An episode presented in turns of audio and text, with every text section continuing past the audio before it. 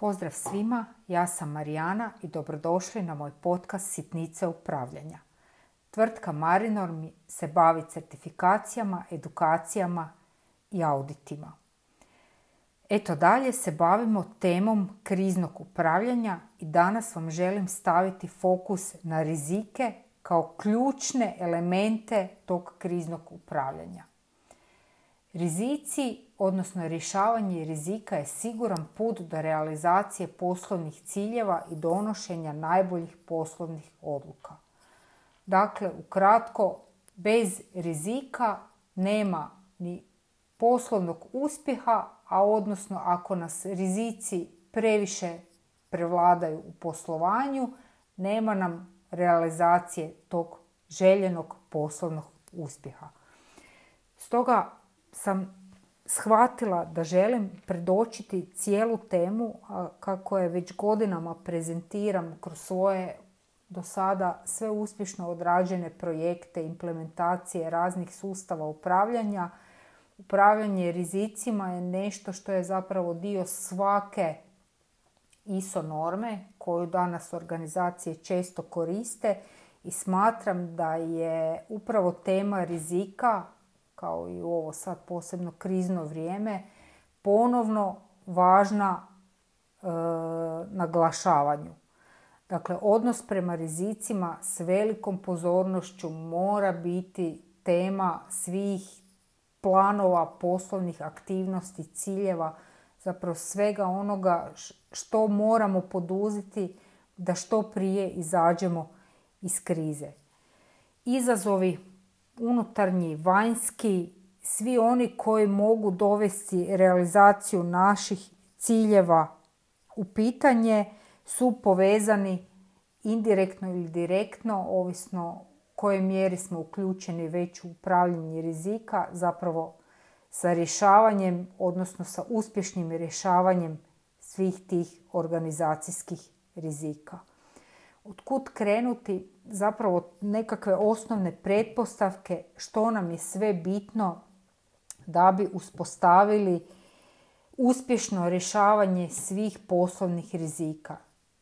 Ja bi predstavila najprije čisto za lakše razumijevanje za sve one koji se do sada nisu susreli sa temom rizika, nekakve osnovne principe. Druga stvar je formiranje nekakvog plana.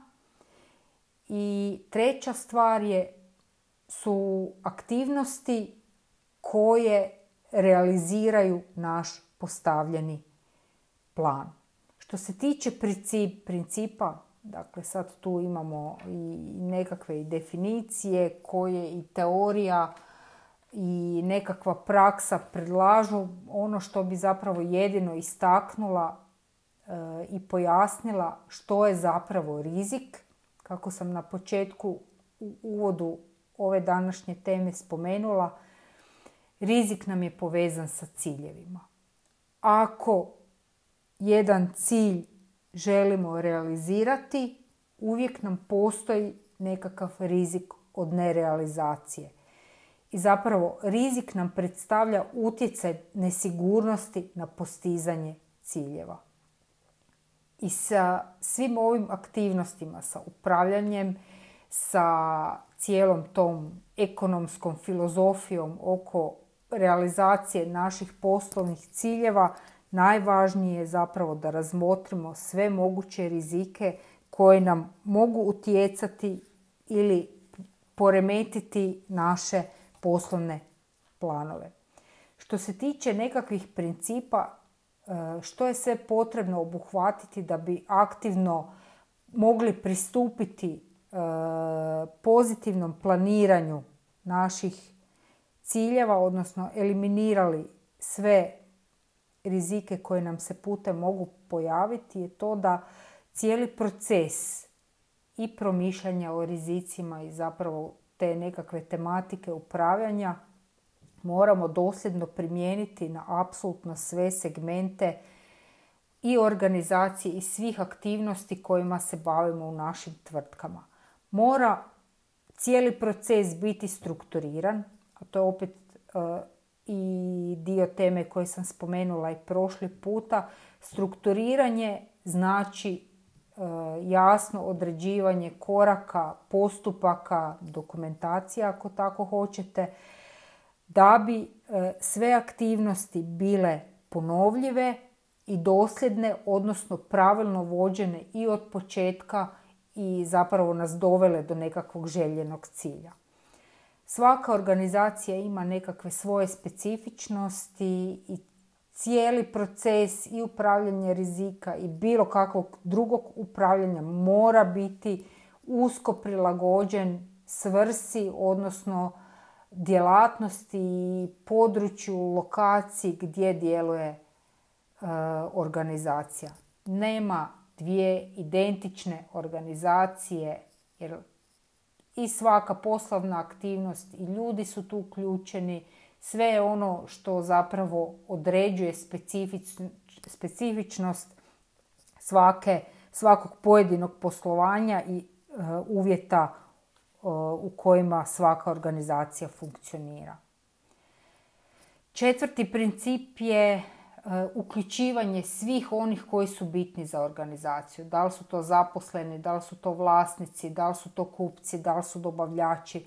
Opet ponavljam, svi su oni jedinstveni i specifični za svaku organizaciju. E, peti nekakav princip zapravo govori da upravljanje, odnosno postupanje sa svim poslovnim aktivnostima unutar organizacije, pa isto tako i sa rizicima, je izuzetno dinamička aktivnost. E, rizici se mogu razvijati, mijenjati, nestajati, ovisno o uvjetima u kojima se poslovanje svake organizacije nalazi, tako da jednom definirano ne znači za uvijek definirano, nego je neprekidno potrebno raditi na poboljšanju.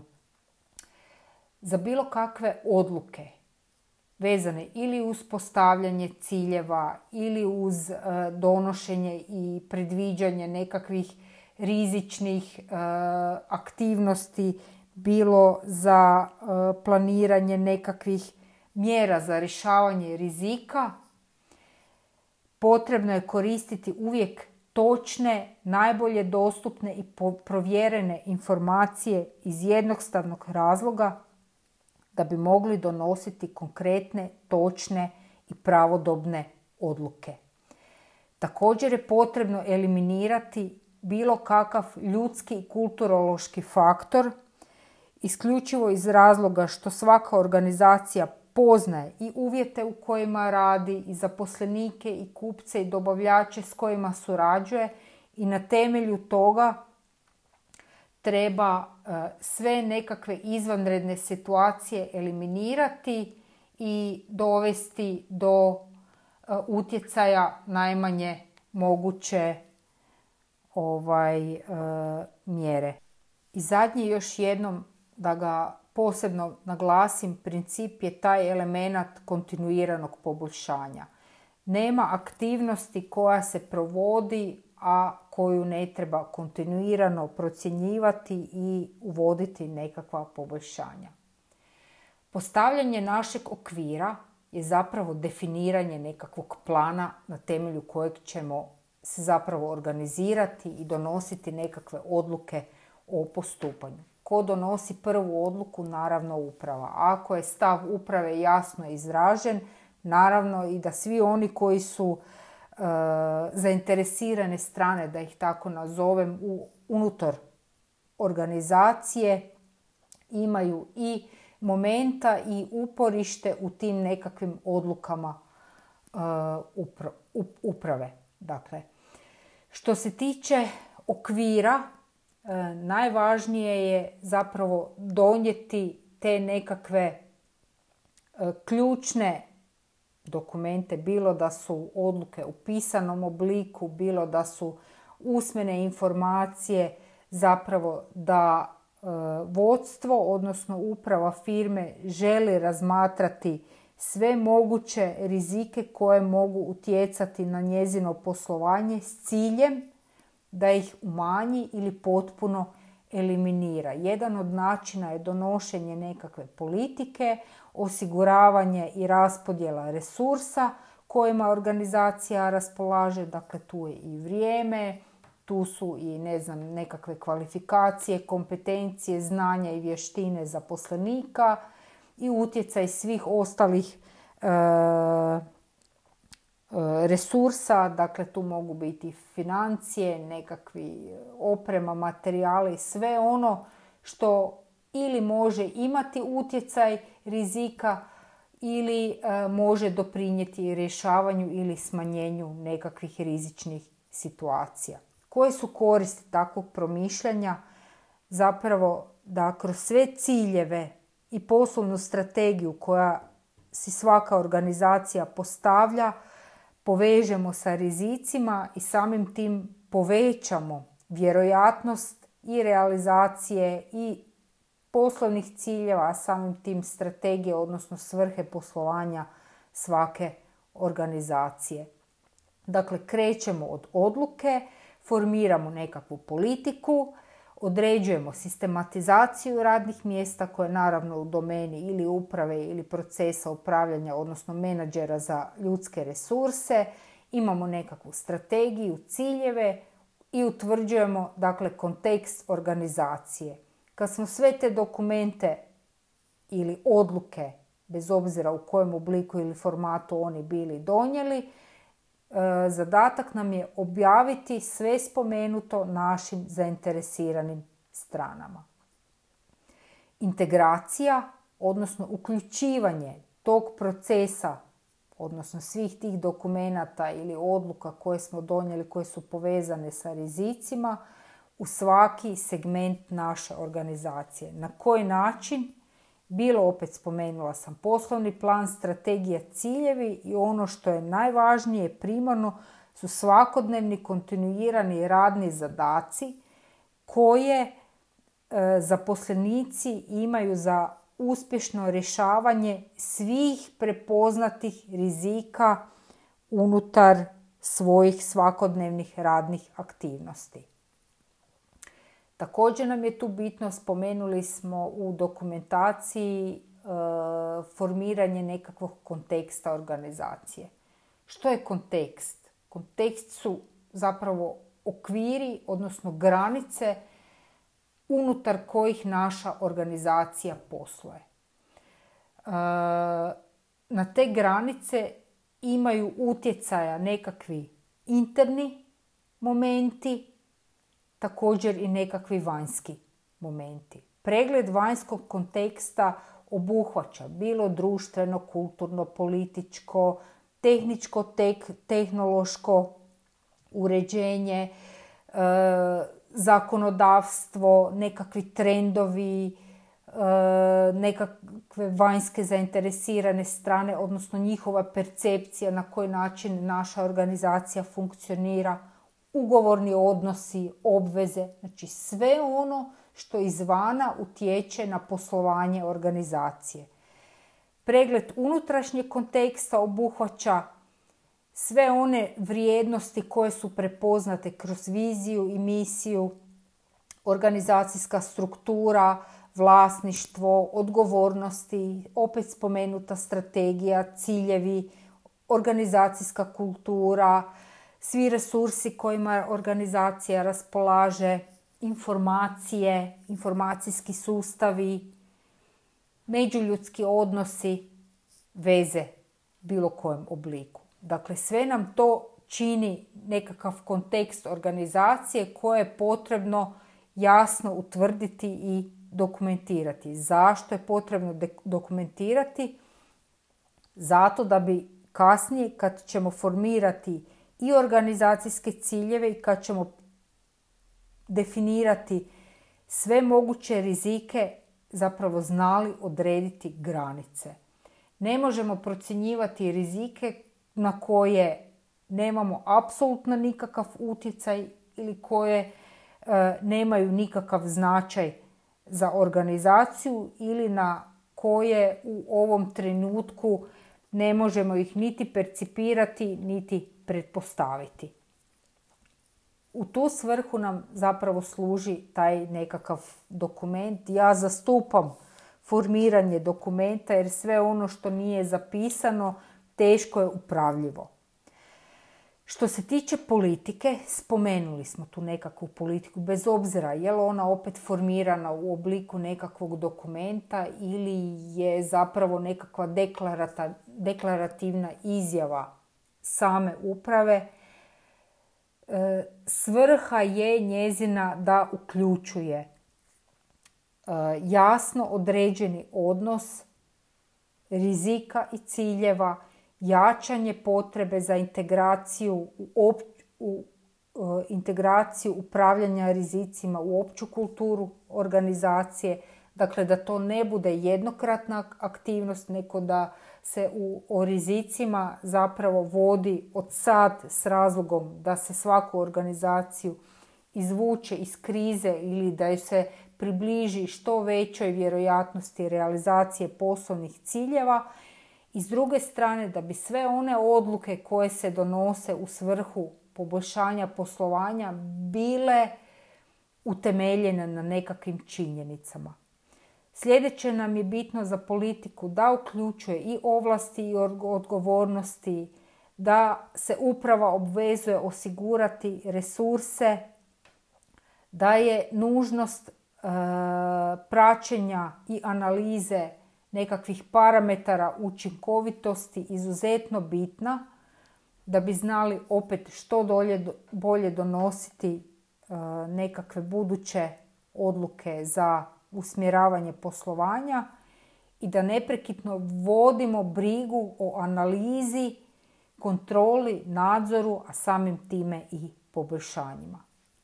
Što se tiče dodjeljivanja uloga i odgovornosti, to nam je također vrlo bitan element u formiranju tog nekakvog plana za upravljanje rizicima. Potrebno je odrediti sistematizaciju radnih mjesta. Dakle, i u ovoj fazi, kao i u eto, prošle kad smo spominjali krizno upravljanje, domena upravljanja ljudskim resursima je izuzetno važna za svaki segment poslovanja. I opet se evo vraćamo i na krizno upravljanje i na upravljanje rizicima bez adekvatne sistematizacije radnih mjesta, bez dobre matrice kompetencija, bez plana edukacija, bez zapravo jasnog upravljanja organizacijskim znanjem i vještinama svih zaposlenika, rješavanje bilo kakve izvanredne situacije, odnosno uvođenje bilo kakvog poboljšanja jednostavno nije moguće. I upravo je u ovom segmentu važnost ljudskih resursa i jako dobrog poznavanja svih zaposlenika unutar organizacije prema njihovim vještinama, odnosno znanju i kompetencijama, nužni preduvjet da bi organizacija uspješno mogla se nositi sa realizacijom svojih ciljeva, a samim time i procjenjivati i prepoznavati sve moguće rizike. Što se tiče druge teme, komunikacije i konzultacije, koja nam je također vrlo bitna u cijelom procesu uh, upravljanja rizicima, potrebno je spomenuti, dakle, da svi rizici koji su povezani uz određene poslovne ciljeve, uz određene aktivnosti, uz određene procese, su zapravo povezani uz ljude. Znači, ljudi koji obavljaju, odnosno zaposleni koji obavljaju određene aktivnosti, te aktivnosti doprinose rješavanju, odnosno postizanju ciljeva, ali mogu biti utjecani rizicima. Stoga svaki zaposlenik mora biti jasno i upoznat i osviješten o svim rizicima koje bilo mogu proizaći iz njegovog rada ili mogu utjecati na uspješnu izvršenost e, svakog njegovog rada, odnosno aktivnosti koje on, za koje je zadužen prema svojem radnom mjestu. Što se tiče implementacije, kad smo formirali dakle, naš plan, znači imamo da ponovim nekakve elemente okvira. Potrebno je odrediti dakle, politiku, potrebno je odrediti koje resurse imamo na raspolaganju i te dodjeljivanje tih nekakvih ovlasti i odgovornosti. Dakle, pripremili smo integraciju za sve procese, odredili smo kontekst, dodijelili smo ovlasti i odgovornosti u okviru sistematizacije i ti nekakvih kompetencija kojima organizacija raspolaže. Dakle, napravili smo i oformili komunikacijske kanale sa svim zainteresiranim stranama, bilo unutar ili izvan organizacije. I sljedeća stvar je zapravo da sve to što smo prethodno spomenuli izradimo u obliku nekakvog plana. Znači, sve ove aktivnosti koje su bile preduvjet e, imaju za rezultat zapravo generiranje tog nekakvog plana na koji ćemo uspješno slijediti svaki cilj i raščlaniti ga na sve moguće rizike i utjecaje koji mogu biti i pozitivni, a isto tako i negativni. A formiramo plan upravljanja rizicima upravo radi sprječavanja pojavnosti tih nekakvih negativnih rizika. Dakle, imamo plan i plan je potrebno iskomunicirati apsolutno sa svima onima koji mogu ili utječu ili dakle mogu utjecati na realizaciju tog plana. Što se tiče procjene, naravno, kao što smo ispomenuli u onim nekakvim uvodnim principima upravljanja rizicima, je sve ono što odradimo nije fiksno i nije konačno, već je kontinuirano potrebno procjenjivati, analizirati sve ono što radimo kako bi taj nekakav moment poboljšanja zapravo neprekidno bio u trendu sa svim onim što se trenutno događa unutar naše organizacije. Nakon što smo mi definirali, dakle, prvi dio principe, drugi dio postavili nekakve okvire i krećemo u ovu treću, posljednju fazu, a to je zapravo realizacija. U prve dvije faze smo odredili što treba odraditi, u ovoj trećoj ćemo zapravo odrediti kako. Što se tiče komunikacije i konzultacije, ono što je bitno za napomenuti da komunikacija je zapravo prosljeđivanje informacija u jednom smjeru, odnosno informiranje, dok je konzultacija traženje povratne informacije, tog nekakvog feedbacka e, nakon što smo iskomunicirali, donijeli nekakve odluke i zahtijevaju se nekakve aktivnosti, odnosno realizacija od naših zaposlenika. Dakle, kroz konzultaciju prikupljamo sve povratne informacije da bi što bolje mogli prilagoditi i sve aktivnosti koje je potrebno poduzeti za saniranje određenih rizika, a isto tako i da bi što točnije i preciznije mogli donijeti sve odluke koje su nam u tom procesu bitne. Dakle, moramo povezati kroz konzultacije različita znanja, razmotriti različita stajališta i osigurati e, dovoljno kvalitetnih, točnih i provjerenih informacija radi donošenja dobrih odluka za sve one na koje u tom cijelom procesu ti naši rizici utječu ili mogu utjecati. Također sam spomenula na početku da nam je važno definiranje tog nekakvog opsega, u, odnosno granica koje, u kojima posluje organizacija, odnosno granica u kojima mi obavljamo naše poslovne aktivnosti. Zašto nam je to važno? Zato da možemo dobro postaviti ciljeve, da dobro možemo donositi odluke, da postignemo sve željene rezultate koji su nam zapravo utvrđeni kroz te ciljeve, da si zadamo dobre vremenske okvire, da odredimo koje su nam ograničenja, da imamo ili osiguramo raspoloživost adekvatnih i alata i resursa i svih od, odnosno drugih aktivnosti, projekata koji, su, koji nam mogu biti povezani sa realizacijom naših ciljeva, odnosno sa rizicima koji nam mogu ugroziti te ciljeve. Što se tiče konteksta, opet zastupam da je, to, da je važno oformiti jedan dokument koji nam u jednom pregledu zapravo povezuje i ciljeve i rizike i zainteresirane strane i te nekakve mjere koje moramo poduzeti da bi uspješno realizirali te naše ciljeve. Također, vezano uz kontekst, vezano uz taj naš opseg, nužno je odrediti kriterije. Znači, kriterije e, moramo razmotriti iz nekoliko razloga. Zato da možemo prepoznati prirodu i tip rizika. Da znamo odrediti kako će posljedice i vjerojatnosti te pojavnosti tog rizika biti određene i mjerene. Koji su tu vremenski okviri u pitanju? Kolika nam je dosljednost tih naših mjerenja koje planiramo poduzeti?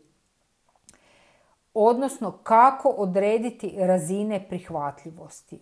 U kojoj mjeri određujemo da rizik prihvaćamo, odbacujemo, mijenjamo ili već koju odluku donesemo za postupanje sa određenim rizikom? I naravno, kriteriji su nam bitni zato da bi mogli procijeniti koliko smo mi kao organizacija sposobni se nositi sa određenim rizicima.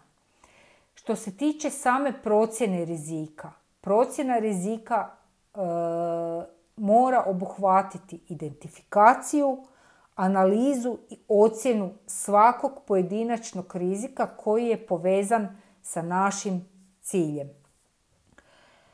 Svaka od tih aktivnosti, dakle i identifikacija, i analize, i ocjene se zapravo mogu provoditi prema metodama. Bilo da su one službene metode koje upravo služe za točno određenu fazu procjene rizika ili da su nekakve jednostavne, pojednostavljene metode koje zapravo mogu percipirati praktički svi zaposleni, da ne budu ono nekakve bilo prestatističke, bilo nekakve prefilozofske, već nekakve jednostavne za razumijevanje i za postupanje po tim metodama. Svrha svega toga je da rezultat procjene rizika bude upravo ulazna informacija za donošenje svih odluka. Što se tiče identifikacije rizika, najjednostavnija metoda koju ono iz prakse ja koristim je taj nekakav brainstorming, što sve može pokri- poći po krivu da e, pokušamo uspješno realizirati taj nekakav naš cilj. Kad dobijemo te sve moguće rizike, pristupamo sljedećoj fazi, dakle to je da analiziramo te prepoznate rizike. Analiza rizika obuhvaća nekakve vjerojatnosti pojave događaja, posljedice, prirodu i opseg tih posljedica, vremenske okvire, opet, opet tu nekakve dodatne nesigurnosti ili osjetljivosti koje se mogu pojaviti. Analiza rizika nam ovisi i o informacijama, mišljenjima, stavovima, pretpostavkama. Dakle, i sve to čime se bavimo u toj fazi, dakle u ovoj zadnjoj fazi procjene rizika, moja preporuka je zapisati. Postoji nekoliko uvjeta analize i procjene rizika i identifikacije i moja dobra praksa je sve to uspostaviti u nekakvi obrazac i imati praktički unificiranu šprancu za procjenu svih aktivnosti. Zašto unificiranu? Zato da praktički svim rizicima pristupamo s jednakom ozbiljnošću i da sve praktički rezultate i mjere možemo procijeniti na jednaki način. To nam osigurava dosljednost, to nam osigurava zapravo ispunjenje onog osnovnog principa e, kojeg smo spomenuli u uvodu vezano na upravljanje rizicima, a to je upravo ta strukturiranost. Znači cijeli postupak, sve, sve ovo što sam do sad spomenula, može biti vrlo jednostavno i jasno, iako možda sve ovo što ja objašnjavam zvuči poprilično kaotično i komplicirano, ali vrlo jednostavno može biti strukturirano kroz nekakvih dva, tri dokumenta gdje jedno čini nekakav postupak e, koji objašnjava kako cijeli proces provesti kroz par obrazaca, kroz zapravo taj nekakvi plan.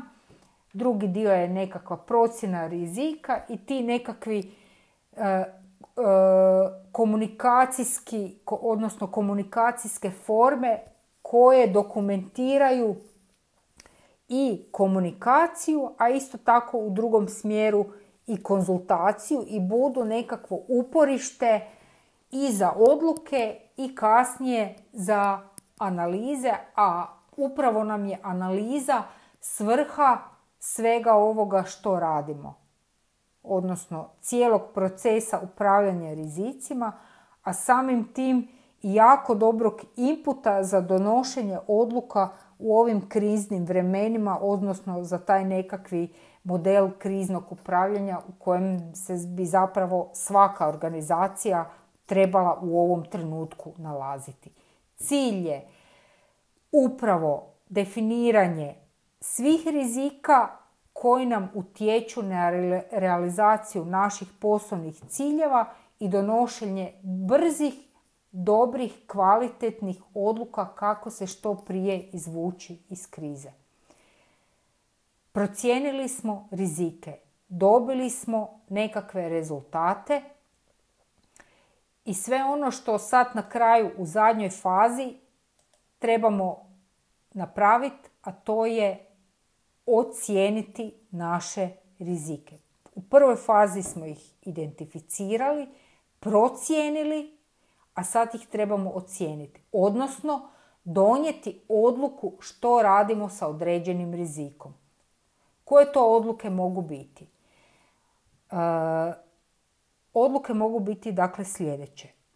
Bez daljnjih postupa, postupanja s određenim rizikom. Dakle, određeni rizik je takav kakav je, nemamo mogućnosti, nemamo alata, nemamo uvjeta za nikakve sanacije, korekcije, umanjenje, već pustimo da organizacija nosi taj rizik, pa što bilo da bilo. Ovo nije najsretnije rješenje i ovo je zadnja opcija koju trebate primijeniti u slučaju pojavnosti određenog rizika. Spominjem je upravo na tom prvom mjestu isključivo da naglasim važnost koliko je ova odluka zapravo najteža i u svakom slučaju treba izbjeći takvo donošenje. Druga odluka može uključiti razmatranje načina rješavanja rizika i definiranja prioriteta. Dakle, svaka aktivnost je bolja od neaktivnosti. Sljedeći odgovor može biti, možemo provesti dodatne analize. Dakle, s onim rješenjem koje smo dobili nismo zadovoljni jer zapravo upravljanje rizicima je intuicija. I ako nama intuicija ili nekakvi osjećaj, šesto čulo, pretpostavke, predviđanja govore da ipak moramo poduzeti još nekakve dodane mjere, također se preporuča provođenje i dodatnih analiza. Ukoliko je varijanta ili opcija održavanja postojećih kontrola koje su već uspostavljene da bi neki rizik samo držali pod kontrolom i to nas zadovoljava, to je sasvim u redu.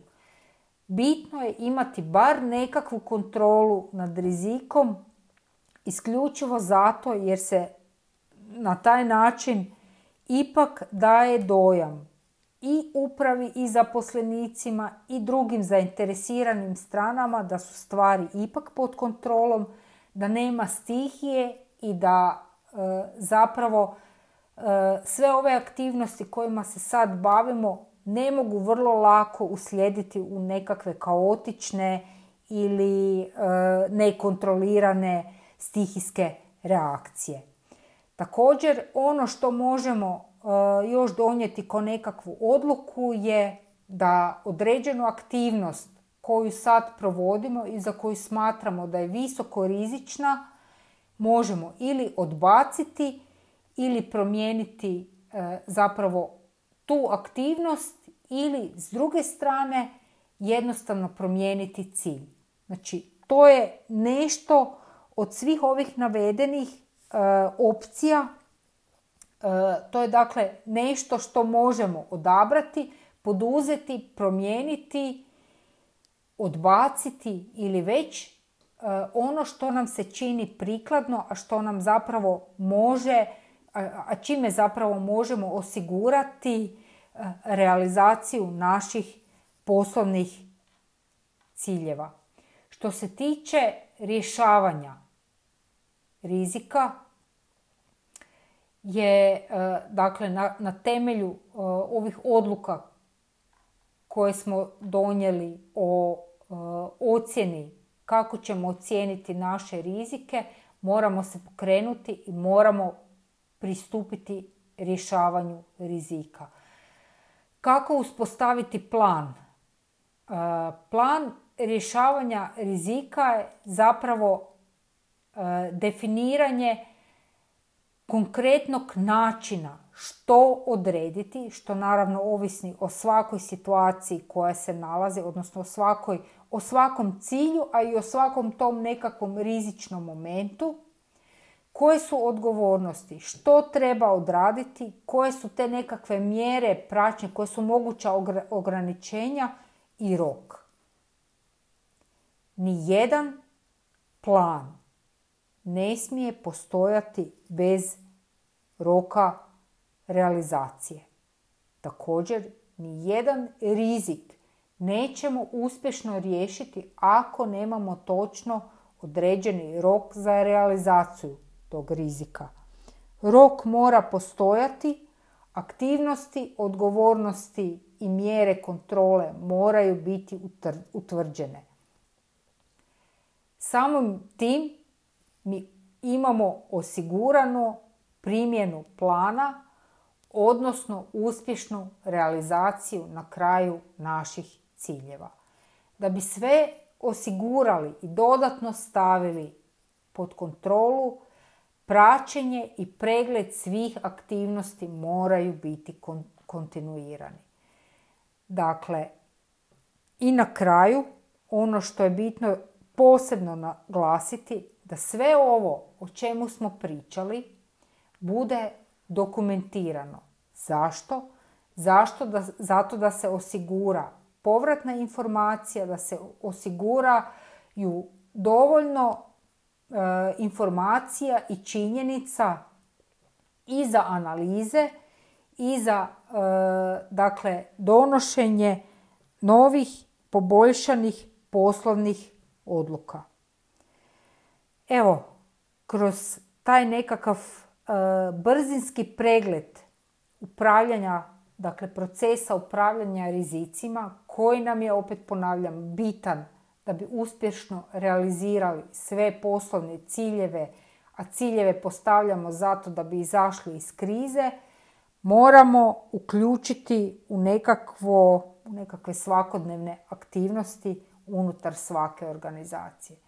I moja mala organizacija isto ima krizni plan, isto ima postavljene ciljeve i isto ima određene uh, i prepoznate rizike koje će mi pomoći kako bi se uspješno uh, izvukla iz krize, kako bi uspješno realizirala sve moje postavljene ciljeve i planove za ovu godinu, A isto tako sve ovo može pomoći i vama, bez obzira jel bili mali ili veliki, i dodatno vam potakla, e, odnosno vas potakla, vas motivirala da što bolje i što prije usvojite sve one elemente koje vam mogu pomoći, pa bilo to ili rizici ili krizno upravljanje ili ne, nešto treće, samo da što prije izađete iz krize.